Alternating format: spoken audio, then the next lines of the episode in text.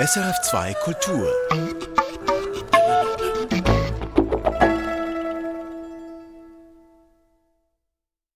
Das Hochhaus. Jahrzehntelang war es in der Schweiz verpönt. Jetzt erlebt das Land einen eigentlichen Hochhausboom. Das sei ein Zeichen wirtschaftlicher Stärke, sagt die Architekturkritikerin Rail Marti. Und mit diesem Hochhausboom sei es bald vorbei, prophezeit der Städtebauhistoriker Angelus Eisinger hier in Reflexe auf SRF 2 Kultur. Am Mikrofon ist Karin Salm. In den letzten knapp drei Jahren ist in Basel gleich neben dem Rhein ein mächtiges Gebäude gewachsen, der Roche Tower. Hoch ist er und teuer. Für rund 550 Millionen Franken gibt's in Kleinbasel ein 178 Meter hohes Haus notabene das zurzeit höchste Haus in der Schweiz. Damit überragt der Bau der Basler Architekten Jacques Herzog und Pierre de Meuron den Prime Tower der Zürcher Konkurrenz Schigo und Guyer um 56 stolze Meter. 1900 Roche-Mitarbeitende werden noch dieses Jahr den Turm beziehen, diesen Turm, der bereits weiß in den Himmel ragt.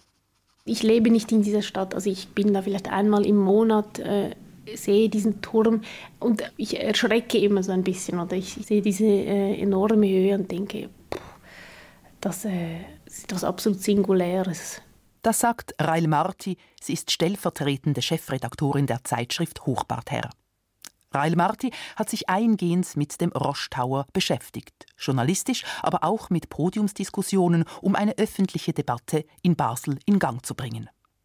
Der Roche Tower als singuläres Phänomen in einem Hochhausboom, der die ganze Schweiz erfasst hat. Es ist immer ein Symbol für eine gute wirtschaftliche Zeit. Hochhäuser sind teuer im Bau, sind aufwendig äh, in der Nutzung und so weiter. Und insofern ist es, glaube ich, ganz klar ein Zeichen für einen Boom. Rail Marti hat darüber gestaunt, dass öffentliche Debatten, kritische Auseinandersetzungen über diesen markanten Roschturm in Basel kaum stattgefunden haben. Gleichzeitig fällt ihr aber auf, dass dieses Haus in der Bevölkerung am Stammtisch oder an der Fasnacht ein höchst emotionales Thema ist. Zum Beispiel bei den Totebeinli. Die hat der grusig Turm bald fertig gebaut.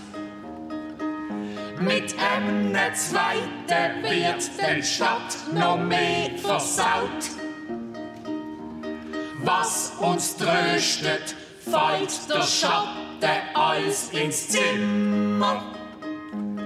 Also Twin Towers, die stehen nicht für immer. Kann ich sehr gut nachvollziehen. Ich finde das Projekt selber auch nicht überzeugend. Ich finde es zu hoch. Es ist eine Höhe, die, die ich städtebaulich nicht herleiten kann. Ich glaube, sie ist auch städtebaulich nicht herleitbar. Es ist ein enormer Maßstabssprung. Grundsätzlich ist es so, wenn man die Höhenentwicklung bei Hochhäusern anschaut, dann steigen wir so ein bisschen höher. Es waren mal die, die 40 Meter in den 50er Jahren, dann kamen die 60 Meter in den 70er Jahren. Dann der Rutsch eigentlich mit dem Messerturm auf die 100 Meter, also gut, Sulzerhoch als Winterthur hat mir 90, aber da ist wie ein Sprung passiert und das haben wir natürlich gern, wenn wir uns eine, äh, wenn wir ähm, mit einer Entwicklung wachsen können. Oder dann ist es so, dass, dass das auch besser verdaulich ist, besser verträglich ist, dass man neue Höhen eher akzeptiert, wenn sie eben nicht Brüche sind, sondern quasi, wenn das wächst. Und beim Rostrum äh, sehe ich einen Bruch. Es ist ein riesen Maßstabssprung und dass das negative Reaktionen auslöst, ist, glaube ich, klar. Alles andere wäre eigentlich auch seltsam. Obwohl in Basel schon einige Hochhäuser stehen, sind 178 Meter ein gewaltiger Maßstabssprung. Dass ein zweiter 205 Meter hoher Turm auf dem Firmengelände beim Rhein entstehen soll, hat die Firma Roche im vergangenen Herbst bereits bekannt gegeben und versteht das als klares Bekenntnis zum Standort Basel. Trotzdem, Rail Marti, die Architekturkritikerin und stellvertretende Hochparterre-Chefredaktorin, findet diese enormen Höhen von 178 und 205 Metern städtebaulich heikel. Mehrere niedrige Gebäude hätten dem Stadtbild sicher besser getan, sagt Rail Marti. Und ich bin überzeugt, dass das auch getestet wurde auf dem Areal, dass man vielleicht mit einer Gruppe von mehreren Türmen eher in einer Höhe von 120 Metern ähm, dass das verträglicher gewesen wäre. Ging wahrscheinlich aus anderen Gründen nicht. Die Roche hat natürlich ihre Gründe, warum sie alles in einem Turm will, das ist klar. Oder? Ich finde aber als klar, aus, aus städtebaulichen Gründen äh, hätte ich eine Gruppe von niedrigen Türmen bevorzugt. Die Höhe sei das eine, das andere sei der Ort, ergänzt Marti. Hinzu kommt, das hier auch noch spannend, der Standort selber eben, ist eben auch nicht städtebaulich hergeleitet, sondern einfach, weil halt dieses Firmenareal dort ist. Also Basel hat ein Hochhauskonzept, da hat man sich sehr wohl überlegt, wo sind äh, aus stadträumlicher Sicht geeignete Standorte für höhere Bauten. Und dann gibt es die Ausnahme der Firmenareale. Dort sollen eben auch höhere Bauten nötig sein. Das kann ich alles wirtschaftspolitisch sehr gut verstehen, aber aus städtebaulicher Sicht ist es natürlich eine markante Ausnahme. Mit anderen Worten, der aktuelle Roschtower und der zweite sind nicht städtebaulich, nicht als gewachsene Bestandteile der Stadt hergeleitet, sondern sie sind die Antwort auf Fragen des Standortes und damit das Resultat wirtschaftlicher Überlegungen. Rail Marti hat sich den weißen Roschtower, der wie eine mächtige Treppe gestuft in die Höhe ragt, genau angeschaut. Wenn dann der zweite auch gebaut wird, glaube ich wirklich, werden die sehr dominant sein. Das hat aber auch mit der Breite zu tun. Also ich bin manchmal nicht sicher, ob Hochhaus eigentlich der richtige Ausdruck ist. Sie sind ja auch sehr breit. Bis auf quasi die Höhe von, sagen wir mal, 100, 120 Metern wird da ein ziemlich breiter Büroriegel hochgezogen.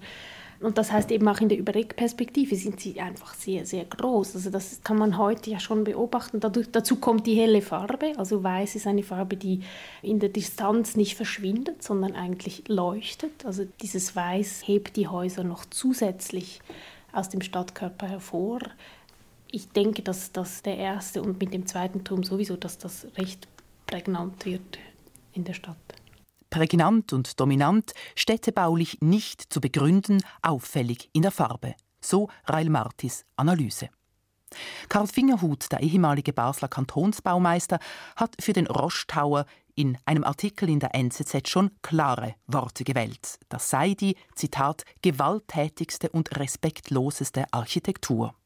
So drastisch mag sich die Hochparterre-Chefredaktorin Rail Marti nicht ausdrücken. Aber ich glaube, was mir an dieser Architektur fehlt, ist, dass sie eben die Einzigartigkeit, die ein Hochhaus immer hat, dass sie die nicht nutzt. Also die Architektur hat etwas relativ Banales. Es ist dieser Stapel, es sind die weitgehend flachen Fassaden, die übrigens im, in der Visualisierung noch plastischer waren, als sie jetzt gebaut werden was ich auch schade finde.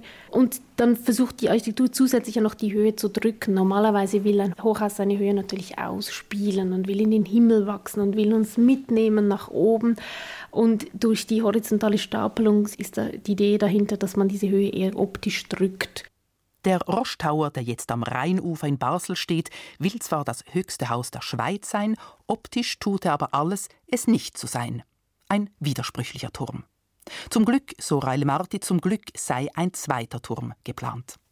Weil dann aus Zweien eine neue Figur entsteht, die auch Durchblicke ermöglicht. Das kann sein, oder dass wenn man dann mit dem Bus dazwischen durchfährt, das fährt man durch eine richtige Hochhausschlucht. Das, das kann eine spannende Erfahrung werden. Aber grundsätzlich im Unterschied zum Beispiel zum, zum ersten Entwurf, zu dieser Doppelhelix, die etwas sehr Schillerndes hatte, die eben dieses Einzigartige des Bautypus ausgespielt hat, sind diese Entwürfe, diese Architekturen, wie soll ich sagen, wie könnte man das nennen? Es ist nicht sehr mutig, es ist sicher nicht extrovertiert, es kommt auch von der Roche her, oder man wollte, also zum Beispiel diese Doppelhelix, die wollte natürlich die Roche explizit nicht, also man will sich eben nicht so zur Schau stellen. Das Resultat ist jetzt so ein bisschen, man hat jetzt die größten Türme in der Stadt, aber sie tun so, als ob sie es nicht wären. Also man versucht eigentlich diesen enormen Effekt mit allen Mitteln zu unterbinden und klein zu halten. Wenn schon ein Hochhaus, dann auch eines, das nicht nur eine wirtschaftliche Optimierung ist, sondern eines, das einen sorgfältig, fast schon künstlerisch gestalteten Merkpunkt in der Stadt ist. Für Rail Marti gibt es ein Gegenstück zum Roche Tower, den Prime Tower in Zürich, den grünen Glasturm der Architekten Annette Chigon und Mike Guyer.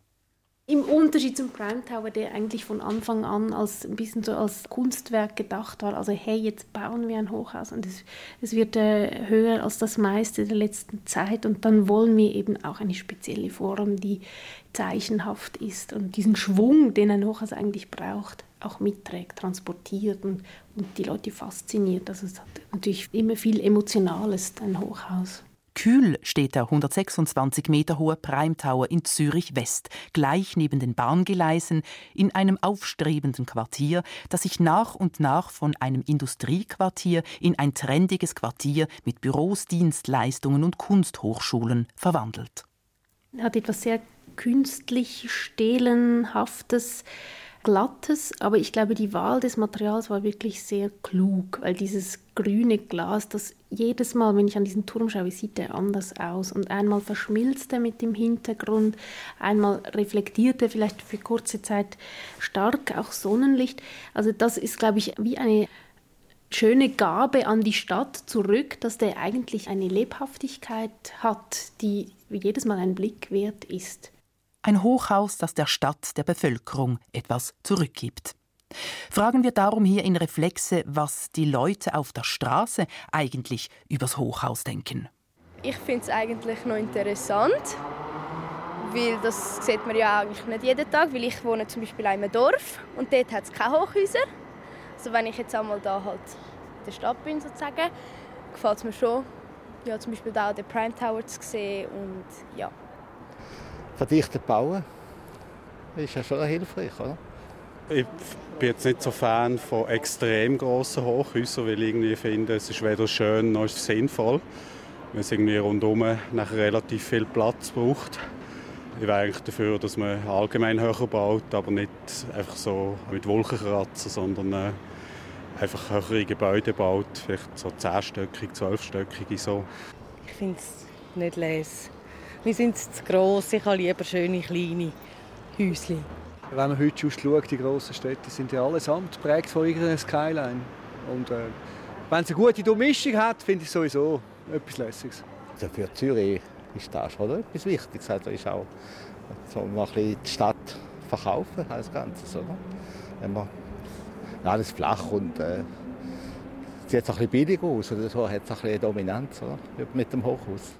Gut fürs Image einer Stadt, ein Verdichtungsinstrument oder eben nicht, ein interessanter außergewöhnlicher Bau, nicht lässig, weil zu groß.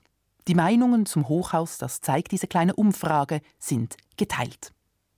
Gehen wir in Reflexe auf SRF 2 Kultur mit diesen gesammelten Einschätzungen zu Angelus Eisinger. Angelus Eisinger ist Städtebau- und Planungshistoriker. Seit zwei Jahren ist er Direktor der Regionalplanung Zürich und Umgebung RZU. Ihn interessiert die Wechselwirkung zwischen der Gesellschaft und dem Gebauten und umgekehrt. Ich treffe Angelus Eisinger in seinem Büro an der Zürcher Stadtgrenze. Der Ausblick aus dem Fenster ist großartig. Ein Gewirr aus Straßen, die Eisenbahngeleise und hinter dieser Verkehrsinfrastruktur versteckt der Zürichsee. Aber wir reden über das Hochhaus, respektive über die Tatsache, dass die Schweiz von einem eigentlichen Hochhausboom erfasst ist. Angelus Eisinger blendet kurz zurück in die 1970er und 80er Jahre. Ich würde es sogar noch stärker formulieren und sagen, ich glaube, die Pole der Emotionalität haben sich geändert. Also in den 70er, 80er Jahren ist tatsächlich das Hochhaus als Symbol an für sich für planerische Fehlleistungen der Moderne schlechthin interpretiert worden. Also wirklich als das Sichtbarste dessen, was nicht funktioniert hat. Und seit den 1990er Jahren wird es wirklich auch als Chiffre verstanden, eben für die Hinwendung zur Stadt.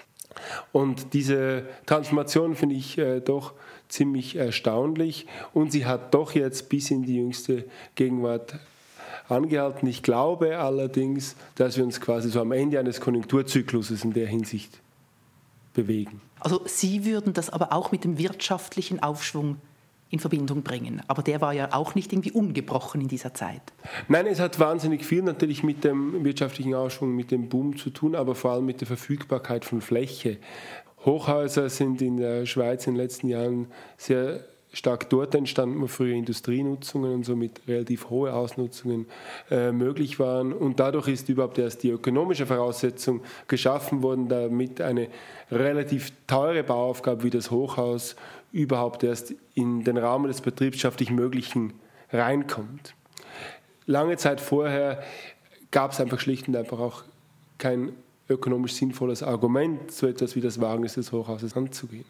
Und jetzt kombinieren sich diese zwei Dinge, also diese neuen Entwicklungsgebiete, die viel eben über die neu gewonnene Identität von stadtnahen Gebieten erzählt und die Architektur im Hochhaus als Sichtbarwertung dieses, dieser neuen Atmosphäre, dieser neuen Identität. Da haben sich zwei Dinge gefunden.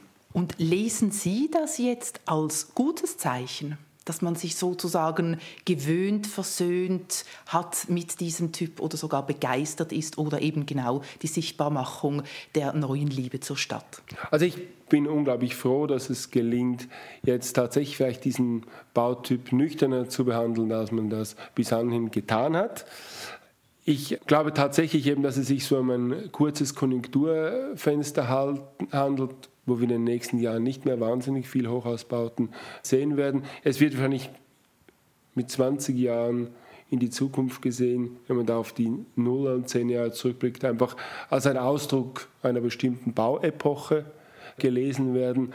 Aber ich glaube nicht, dass uns die Hochhäuser in der Art und Weise begleiten werden, wie sie beispielsweise die Entwicklung in Frankfurt begleiten seit den 1960er Jahren, wo es ja nicht nur darum geht, eine Silhouette, ein Cluster von Hochhäusern aufzubauen, sondern auch alte Generationen zum Verschwinden zu bringen oder zu transformieren und neue Generationen entstehen zu lassen. Also von einer derartigen Hochhausdiskussion sind wir in der Schweiz immer noch sehr weit weg und ich sehe auch nicht, wie die zustande kommen könnte. Wenn wir jetzt auf Basel blicken, heißt das, wenn Ihre Prognose jetzt tatsächlich eintrifft, dann heißt das ja, dass jetzt zum Beispiel der Roschturm, der das höchste Haus in der Schweiz werden wird, der wird sozusagen wirklich das Leben lang mehr oder weniger als solitär dastehen. Also ich meine, es ist ja so, dass derartige Projekte auch in übergeordnete planerische Überlegungen eingebunden sind. Und es gibt ja in Basel ein Hochhauskonzept, wo Zonen ausgeschieden sind, wo Hochhäuser geplant sind. Und wenn man sich das ein bisschen genauer anschaut, gibt es einige Projekte, die in der Pipeline sind. Also zumindest was die Projektierungen anbelangt, wird sich die Silhouette äh, Basels höchstwahrscheinlich verändern. Aber derart markante Einsätze wie der Rostower wird es so schnell, glaube ich, nicht mehr geben. Und da muss man beim Rostower sein, ist mir sowieso wichtig zu sein, dass wir sehen, dass wir hier in einem Trade-off, also in einem Spannungsfeld sind zwischen Fragen der Standortentwicklung und Frage, Fragen des Bauens. Also was sich hier am Rostower materialisiert ist, ist an für sich die Frage, in welche Richtung soll eigentlich dieser Wirtschafts- und Forschungsstandort Basel in, in Zukunft gehen und was ist quasi der Beitrag der Gemeinschaft zu dieser Entwicklungsmöglichkeit. Und die Hochhausentwicklung dort mit dieser enormen Verdichtung auf dem Areal, dieser enormen Höhe, für Schweizer Verhältnisse ungewöhnlich, ist Ausdruck davon, was notwendig ist aus Unternehmensperspektive, um eben konzentriert und effizient forschen und arbeiten zu können. Also das heißt natürlich, die Gemeinschaft, die gibt, die hat das jetzt zugelassen, respektive mhm. das war keine Abstimmung, auch kein Wettbewerb ja. so, aber die äh, quasi die Gemeinschaft, die gibt das, dass man akzeptiert, dass jetzt hier die Silhouette maßgeblich mit beeinflusst wird und die sich eigentlich ja nicht groß ändern wird. Mhm. wird das höchste Haus, ist Ihre mhm. Prognose, Angelus Eisinger. Das wird bleiben. Und die Roche, die gibt sozusagen der Gemeinschaft zurück. Wir schaffen Arbeitsplätze. Genau. Und das ist wieder historisch betrachtet eigentlich ein ganz interessanter Prozess, weil wenn man sich die Hochhausdiskussion der 1940er, 1950er Jahren anschaut, also in der Phase, wo zum ersten Mal in der Schweiz wirklich Hochhäuser gebaut wurden, dann war eigentlich komplett klar, der Raum im Zentrum einer Stadt, der Luftraum im Zentrum einer Stadt, ist den Insignien der politischen und kirchlichen Macht vorbehalten. Es wäre undenkbar gewesen, dass in den 50er Jahren ein Projekt wie das Roche Hochhausprojekt verhandelt worden wäre, weil man sich gesagt hat, das Weichbild der Stadt, das gehört nur Gewissen und wirtschaftliche Interessen haben quasi in dieser Vertikalen nichts zu suchen. Und der Basel-Prozess zeigt ja doch, wie weit man da sich eigentlich von einem derartigen Konsens verabschiedet hat und eben tatsächlich so eine Art Zieloptimierung zu finden versucht. Auf der einen Seite die Erhaltung des Standorts um den Preis eben, dass sich diese Silhouette der Stadt auf längere Zeit ganz maßgeblich verändert. Das ist ja das eine eben quasi, also das war das Basler Münster, das mhm. sozusagen die Stadt, die genau. Stadtkrone war. Jetzt ist es ein Roschturm. Wenn wir jetzt die beiden Bauten vergleichen, dann kann man ja sagen, sieht natürlich das Basler Münster doch ein bisschen interessanter aus als der Roschturm, könnte man jetzt vielleicht sagen. Für mich ist da im Moment eigentlich die Frage der Gestaltung der Architektur eine, eine, eine sekundäre ich glaube, diese, diese strukturellen Fragen, die sind für mich sehr viel interessanter bei dieser ganzen Hochhausdiskussion. Und da wird in Basel tatsächlich im Moment eigentlich eine ganz andere Diskussion materialisiert mit diesem Bau, als wenn man die Entwicklungen in, in, Zürich anschaut. Also in Basel ist es ganz explizit die Frage, wie geht es eigentlich mit dem Life Science Biotech Bereich weiter, was brauche ich dazu? Und in Zürich, wenn man sich das Escher Wies-Areal anschaut, da ist es eigentlich sehr viel eher im Ausdruck eines Immobilienbooms, der dann eine bestimmte, sagen wir mal, emotional unterfütterte Mode für einen Bautyp eben auch umsetzen kann. Also die Hochhäuser in Zürich, die entstanden sind, die haben nichts mit einer, Stand, mit einer Positionierung des Standorts zu tun, sondern sind eher Ausdruck eben bestimmter Moden, wie man Bauaufgaben bewältigt in der Phase. Aber hat das letztendlich nicht auch etwas zu tun dann mit der Form oder quasi fließt ein in die Form, weil jetzt die Zürcher Hochhäuser eben in Escherwies, Zürich West anzugucken, das sind ja auch nicht irgendwelche wahnsinnigen Hochhäuser von der Form, mhm. vom Material her, aber die haben ja so im ganz kleinen irgendwie interessante Zeichen. Auch wenn man sich den Prime Tower anguckt, so als äh, grüner Kristall, die anderen die Wohnhochhäuser. Und hier sieht der Rostturm ja radikal anders aus. Er ist breit und er ist hoch.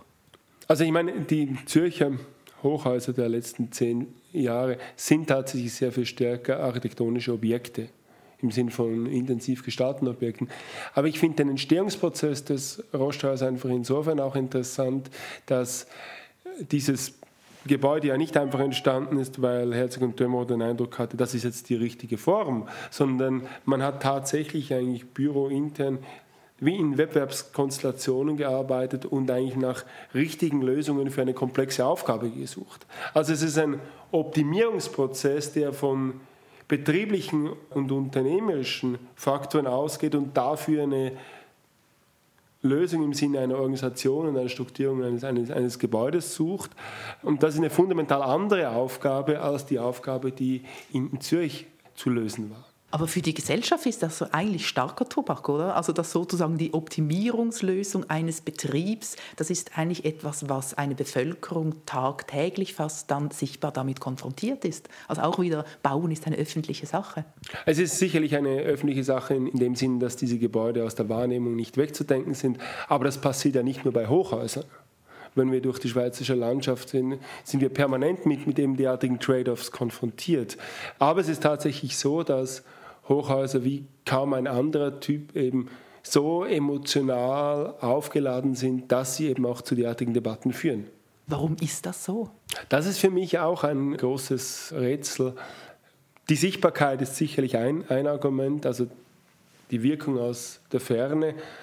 Und dann, glaube ich, ist es schon so, dass die Art und Weise, wie man Hochhäuser im Städtebau in Europa einsetzt, nicht wirklich starke Argumente für diesen Typ liefern können. Also in, in, den Vereinigten Staaten gibt es eine ganz andere Tradition des Hochhauses, nämlich das Hochhaus wirklich als Verdichtungsinstrument einzusetzen. Und wenn ich da über, über Verdichtung rede, dann reden wir da über äh, sieben, achtmal höhere Dichten als sonst möglich wären, während die europäische Planungstradition, sehr stark auch die Planungstradition in der Schweiz damit immer davon ausgegangen ist, dass an der Dichte nichts zu ändern ist.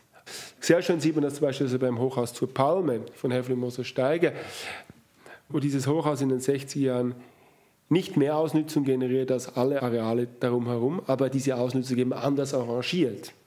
Es ist eigentlich ein Wettbewerb um eine höhere Funktionalität, um eine bessere Gestaltung, um bessere öffentliche Angebote und nicht um ein Mehr an Nutzung, an Funktion, an Ausstattung. Jetzt haben Sie ja genau eben dieses Instrument der Dichte oder der ja. Verdichtung genannt. Haben ganz am Anfang unseres Gesprächs gesagt, Sie glauben nicht, dass sozusagen der Boom der Hochhäuser weitergehen wird. Aber trotzdem ist dieses Wort der Verdichtung und der Wunsch und der Zwang oder der Drang nach Verdichtung ja immer noch absolut virulent hier in der Schweiz. Welcher Gebäudetyp oder was, was, was, wie, wie bringt man denn eine Verdichtung zustande, wenn es eben nicht über die Hochhäuser läuft? Ich glaube, das ist wirklich einer dieser intellektuellen Kurzschlüsse, das Hochhaus als Verdichtungsinstrument zu sehen. Gerade eben das moderne Dogma war es ja zu sagen, nein, es ist kein Verdichtungsinstrument, es ist eine Alternative unter anderen Alternativen.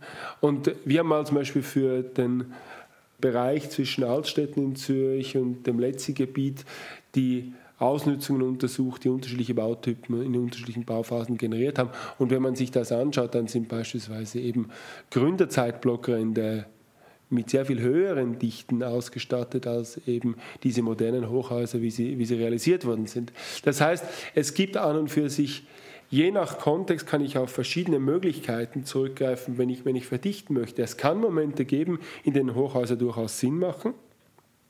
Generell aber auf das Hochhaus zu setzen, würde bedeuten, eine relativ teure Gebäudeform zu suchen, die eben politisch auch gewisse Schwierigkeiten hat und immer wieder an die Planungsregeln, die wir seit den 50 Jahren festgeschrieben haben, zwei Stunden Schatten als eines dieser ganz bekannten Stichworte anstoßen. Das Hochhaus bewegt noch immer die Gemüter und es ist ganz klar auch kein Verdichtungsinstrument. Der Städtebau- und Planungshistoriker Angelus Eisinger ist darum überzeugt, dass der Hochhausboom in der Schweiz ein vorübergehendes Phänomen ist, eines, das für die Nullerjahre typisch sein wird. Das war Reflexe mit Karin Salm am Mikrofon.